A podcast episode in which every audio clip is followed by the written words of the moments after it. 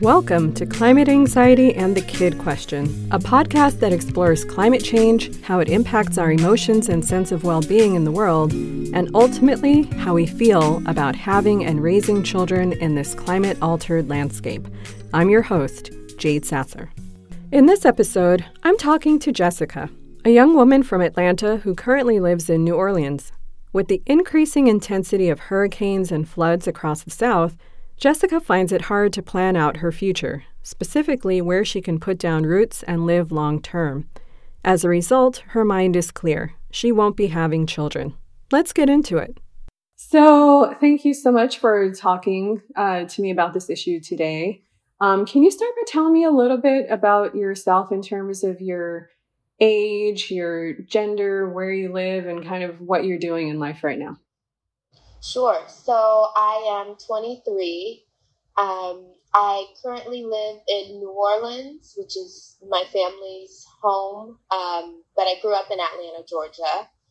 I graduated from college two years ago and have been working ever since. I work in tech um, at Uber's corporate office, um, and I work on sort of new verticals for the business. Um, helping with the rollout of new technologies and that sort of thing on um, Uber's applications, like mm-hmm. Uber Eats. So, yes, that's a little bit about me. Um, I'm an only child. I have a dog. Um, I love to go on long walks and I love to read. And I'm a big um, um, consumer of like any news show on TV. So Succession, any anything that HBO Max puts out, that's what I'm watching. okay, so you said that you are an only child. Is that right? Yes. Mm-hmm. Okay. So, do you want to have children, or have you thought about having children at some point in the future? Um, I do not think I want children. I know that's a confident statement to make so early in life, which is what I hear whenever I say that to like my mom or or you know a certain demographic. If I'm talking to like an older female relative, that's mm-hmm. that's usually they're like, "Oh, you're too young. You don't you don't know yet." Um, but I had never thought of myself as a maternal person. Mm-hmm. Um, like when some women will say they always knew they were going to be a mom. Like they get the, that feeling when they're around a baby. Um, and I, I've never gotten that. And maybe that would look different with my own child. I think it would because some people say, you know, they're like, you know, I, I was kind of neutral on babies till I had one and I love my baby, but I'm still like iffy on the rest. um, but I, yeah, I don't feel much of a maternal instinct. I enjoy kids. Like I I enjoy. I was a nanny one summer. Um, I think they're fun. I think if you speak to them like adults, like they really. I don't know. I, I I don't know that I if I were to have children, I think I'd really want to raise them as like autonomous, and um, I think it's important to see children as like human beings, and they can make some of their own decisions and and all of that. So I so I think parenting is really important. I just don't know if that's for me. Mm. hmm Um, and it would depend on the context too that they're that I'm in, and I would like to be partnered if I were to have a child, and I'd want that to be a very positive space to bring a child into, and um, so all those things go through my mind when I think about possibly being a parent. Yeah. So you've mentioned your age and you're 23, and it is really common for older women to say, oh, you'll change your mind later on. Um, but how long have you felt that way about parenting? It has been more prevalent in the past couple of years.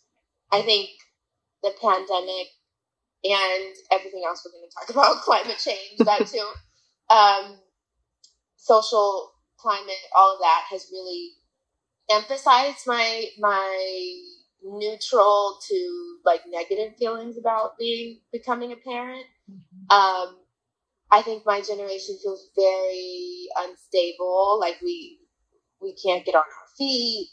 Um, I have friends who are still unemployed, coming out of college, um, and just seeing how I think strained our social safety net is, if if we even have one. I think it's pretty non-existent. um, and so to to bring a child into that feels feels like it, it's always a, been a huge responsibility, and every generation has their like their things, so to speak, whether it's like a war or I, I don't know, um, um, the Cold War, that sort of stuff. Like, I'm sure if I asked my grandparents at the time what their what their issue was, you know, everybody has their their big thing that's on the collective psyche, mm-hmm. but um, it's been it's been pretty hard to see a way out of this. I think for my generation, um, whether it's the pandemic or just seeing how we aren't really taken care of um, in this country. So, especially the family, and that feels that's what drives a lot of those feelings. Um, in college, I took a class on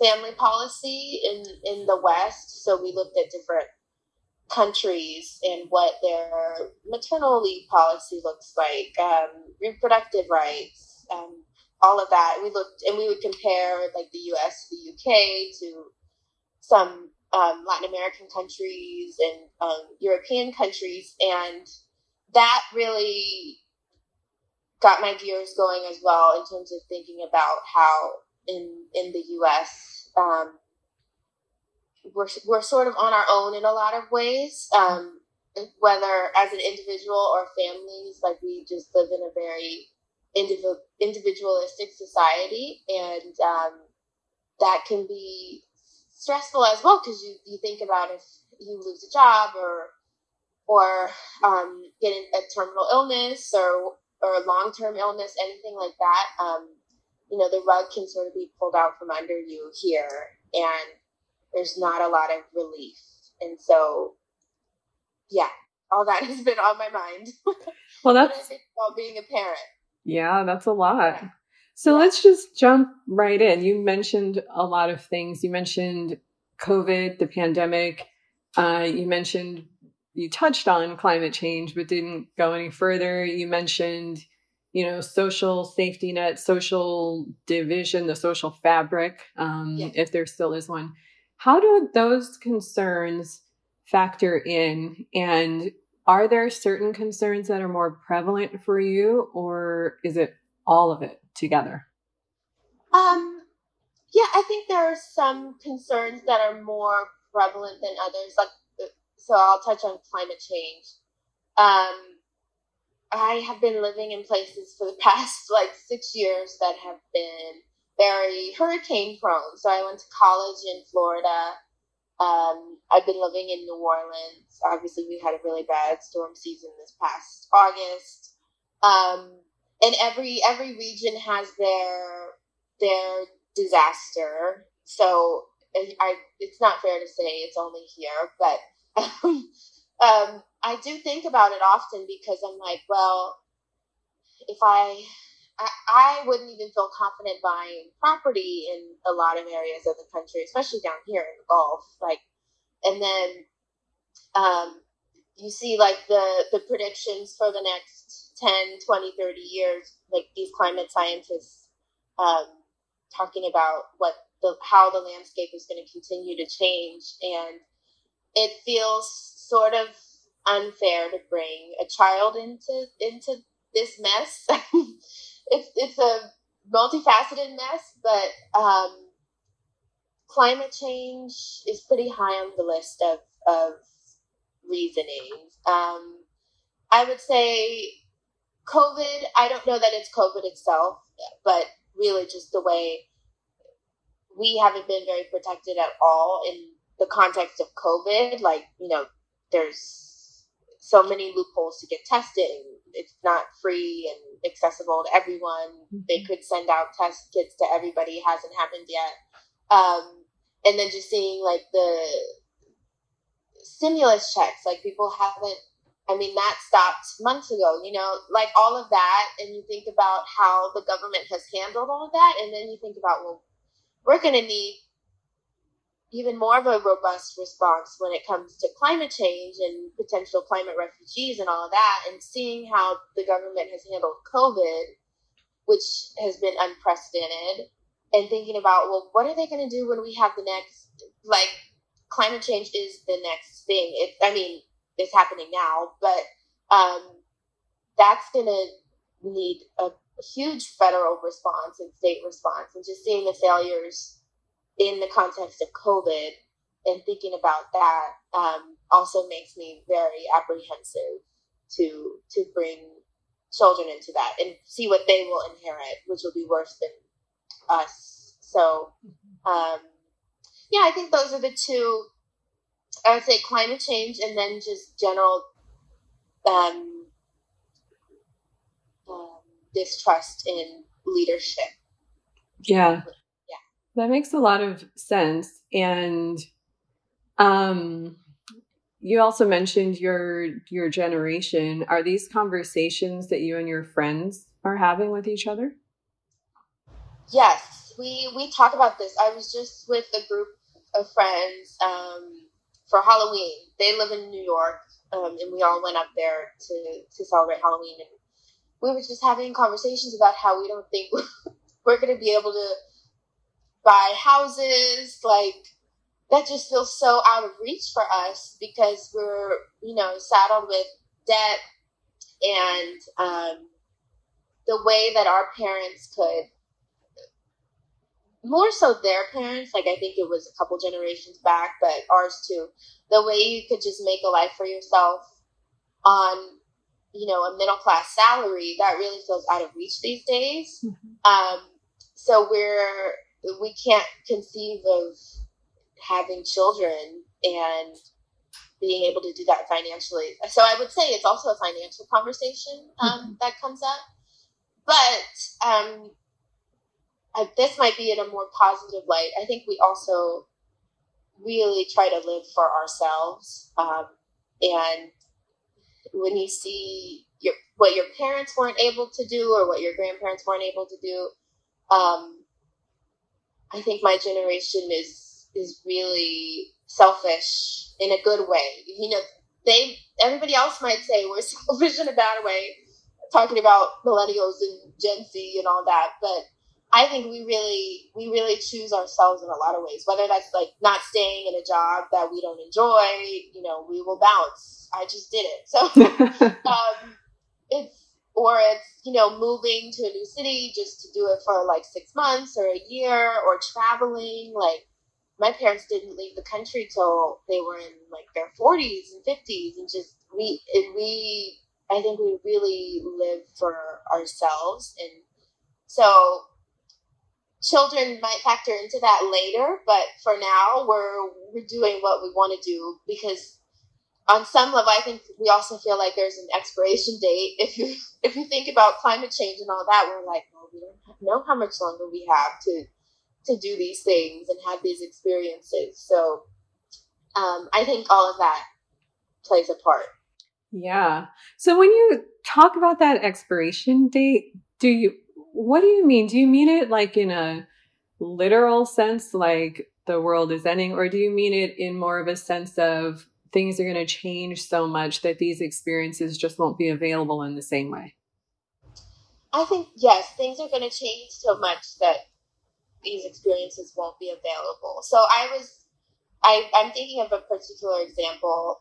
Um, I did study abroad in Argentina three years ago, and I wanted to take this trip. It was like a dream trip um, to Patagonia, like the southernmost part of the country where they have these glaciers and all this. And um, I didn't get to do it because we we didn't get like a enough time off of school. I was obviously studying abroad, so we had classes. Mm-hmm. Um, but we didn't. I I knew I wanted to do at least like a ten day trip, and we didn't get a long enough break. So I said, okay, maybe I'll come back and do this at some point in time. And recently I've been thinking, and, and it also has to do with lockdowns and that sort of thing, travel mm-hmm. restrictions. But I'm like, God, I should have done that because the glaciers are melting at like like a rapid pace. And who knows if I wait ten years, will they will they still be there? I mean, they'll still be there, but not in their like majesty. Like it's if they're already reduced a lot. Um, it's called I forget the name of the. Uh, I think it's Perito Moreno or something. It's this huge glacier. You've probably mm. seen pictures of it. Um, and I think that's sort of the the conversation around it. It's like we don't things are changing at such a rapid pace. Mm-hmm. I mean, mm-hmm. even the past two years, like I'm grateful for the things I did before then because I don't know if that if I'll get that chance again anytime soon. Um, so I don't think it's a literal expiration. Like I think that's being a climate nihilist, as they say, to say it's like over and done with um, in 50 years or whatever. But um, yes, we're. I think we're anxious. We feel like we have to do a lot of living right now because mm-hmm. um, you never know what the next thing is going to be. That was going to be my next question, which was going to be what emotions come up for you when you think about all these things that you've just described? Sure. So, anxiety, I would say. Um, I wouldn't say hopeless because there is change. There are changes that can be made um, around climate change and um, climate scientists have said it's not completely out the window. Um, but I, I think anxiousness for, for the future, for how it's going to be handled by those in power, um, uh, bleak sometimes. The future mm-hmm. feels bleak some, in a lot of ways. Um, and just general like malaise, like when it comes to COVID, you know, we are also exhausted by this and feels like we're doing everything we can. At least myself and those around me, you know, we're vaccinated and boosted and all that, and we've taken all these precautions. But um, when you see the people who are so just empowered to not follow rules at all and don't care about the the greater population, it's like, well, what are my you know small contributions doing if there's this you know pretty significant they're a minority but it's significant in a pandemic that's about spreading disease you know right. um, when they don't care it's like well what am i going to do and they and they're so empowered these days um, whether it's with you know like the january 6th stuff or all of that um, it feels like what can we do as an individual when these big corporations or politicians or whatever um, um, yield so much power and just don't don't use it for good. Um, yeah. So yes, I would say anxiety, malaise, um, bleak bleakness. Um, yeah, but in the in a putting a positive spin on it, like I was saying, we we really try to live for now and and make like I'm still making plans with friends like six months out for like the summer because we feel like we've got to live now. So mm-hmm. yeah, yeah, yeah. We, I was just curious. Do you think that the demographic of your friend circle comes into play with how you talk about these issues around climate change, social problems, being parents, and whatnot? Yes, I think for us black women, we on on some level it's a societal thing as well. Like we don't, I don't know if I want to bring, uh, and they might not be. They'll at least be mixed. I don't know. It depends on who I have a child with, but they'll have some sort of identity that makes you know life hard for them. As in any child might have that, whether it's you know orientation or, or race or disability, some some kind of hindrance. Um, but when you see all that's going on in the world, and you're like having to have these conversations with a child, the conversations I I was that were having me when I was younger, and even now, like it's just a lot. Um, so I think when we, when I think about my black female friends, we are apprehensive to some extent because of that. Um, mm-hmm. and we haven't even said that out loud, but but I know that's what it is. Mm-hmm. Um, and let me think. I would say mo- my friends who are older, like I say, the the thirty something, the forty something, they don't have kids. So um, I wonder if it's just not just my age range, but 30s and 40s too, who have those same apprehensions. Yeah. yeah. And it's really interesting that you said that you and your friends don't talk about the fact that being black women probably plays a role. That why do you think you don't talk about that? Um I don't know. I think we just haven't said it out loud. Um I don't know that it's conscious. I also think this is another this is related, but we don't know the likelihood of us getting married mm-hmm. um, as black women. so, so I, and that's for a lot of different reasons. I won't get all into them now, but um, I think that has a lot to do with it. Because when I talk to my friends about having kids, we're before we get to that, we're saying, "Well, I don't know if we're going to get married." So that is a bigger. I think that's a large part of it because I don't think, and it's not because I don't think I could find a partner, or, but because I'm open to, you know, other races uh, and that sort of thing. But I also don't know if marriage is for me, so it's hmm. like um, a lot of question marks all over the place. Yeah. um, but I, I would not have a child without being married. Like I don't want to be a single parent.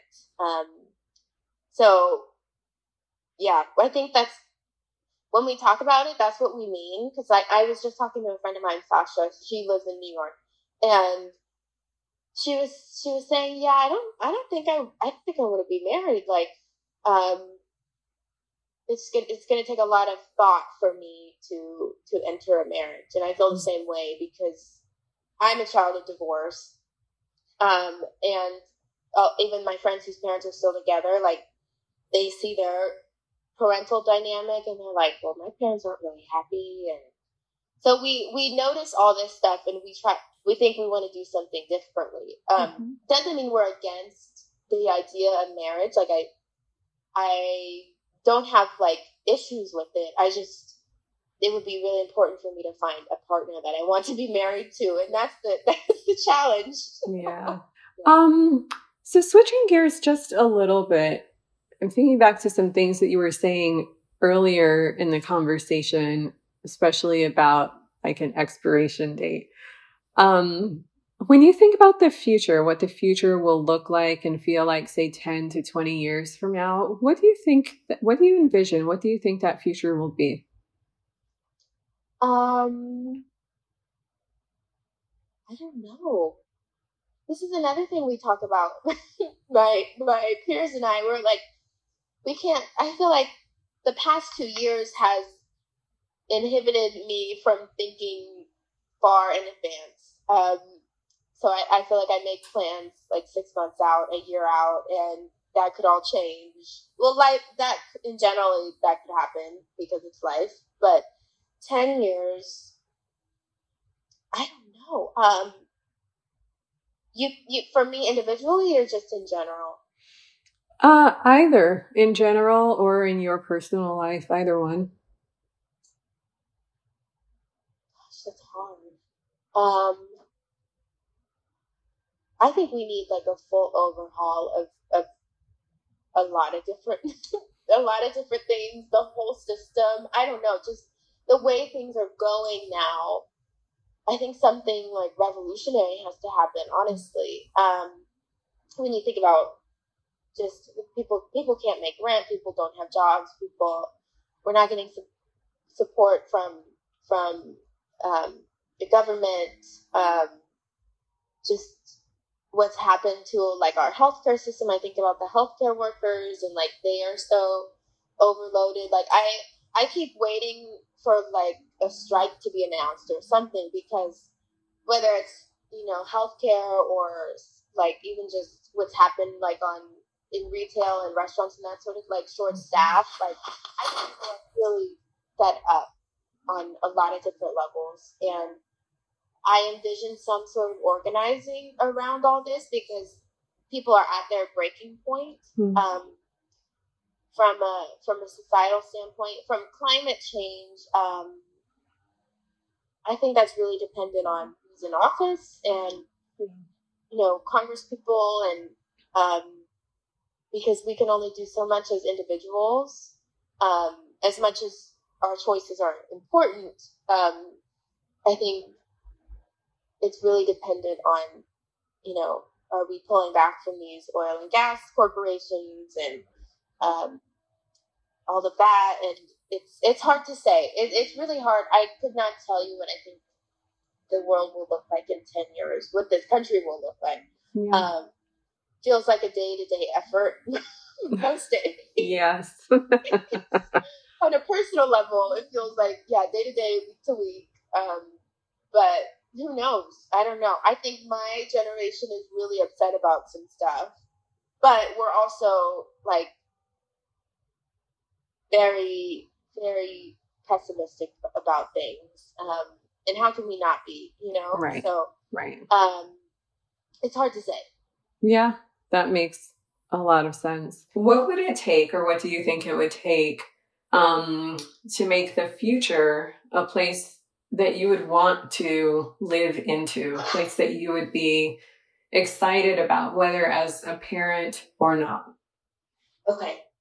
Um i think on a personal level, it would be myself working through a lot of things where I feel confident enough to bring a child into this world, where I've healed my inner child and feel like I can be a good parent um, because I have a lot of work to do. and I think having like the self awareness enough to know sometimes you shouldn't bring a child into into your mess or a family's mess. That sort of thing can be a good thing. Um, so healing myself, but then also feeling like I'm protected by the powers that be, which we, we never fully will be, but just like, like I was saying, family, family policy, if I felt confident, you know, in our healthcare system, mm-hmm. like you know, maternal mortality, all those rates. Um, if I felt like if I lose my job, I'm going to have some support on at, the federal level. Um, if I felt if I felt more protected by the powers that be, I think is my my general statement. Um, and if I feel financially stable enough um, to to give my child the, the kind of life they they deserve, then I I would feel like I'm making a more confident decision about being a parent. Um, it's always going to be scary. You know, you can have all those things, and being a parent is still terrifying. um, but circumstances need to improve for me to for me to make that decision. And I think also just um, having being in a partnership where I feel we can be both great parents and that we love each other enough to to show that to a child and then you know that makes a child feel comfort in their own home and then they're able to be this like you know confident human being um, i think that would have to happen as well for me to for me to make the decision to to be a parent um, yeah, that that's all up for up for debate. So, so whether that happens or not, I don't know, but yeah. That's our episode. Thank you for listening to Climate Anxiety and the Kid Question, and please be sure to join us again.